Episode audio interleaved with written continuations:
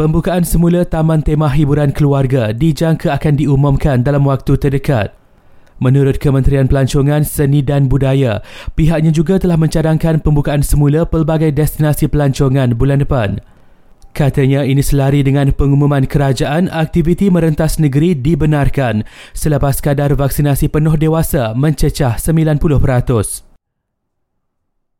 Sementara itu, Menteri Kesihatan Khairi Jamaluddin berkata, kebenaran pergerakan merentas negeri tidak akan menyebabkan peningkatan kes COVID-19 jika 90% penduduk dewasa lengkap divaksinasi. Tambah beliau lagi, hanya 0.01% kematian akibat COVID-19 babitkan individu yang telah lengkap dua dos vaksin. Sebanyak 13,754 kes baharu COVID-19 dikesan hari ini. Selangor catat kes paling tinggi lebih 1,900. Kementerian Kesihatan berkata, vaksinasi secara walk-in untuk golongan remaja hanya untuk remaja yang tidak bersekolah yang sedang belajar di IPT atau menjalani homeschooling. Pahang benarkan jemaah yang belum menerima suntikan vaksin COVID-19 menunaikan solat Jumaat dan fardu di masjid dan surau di negeri itu mulai semalam.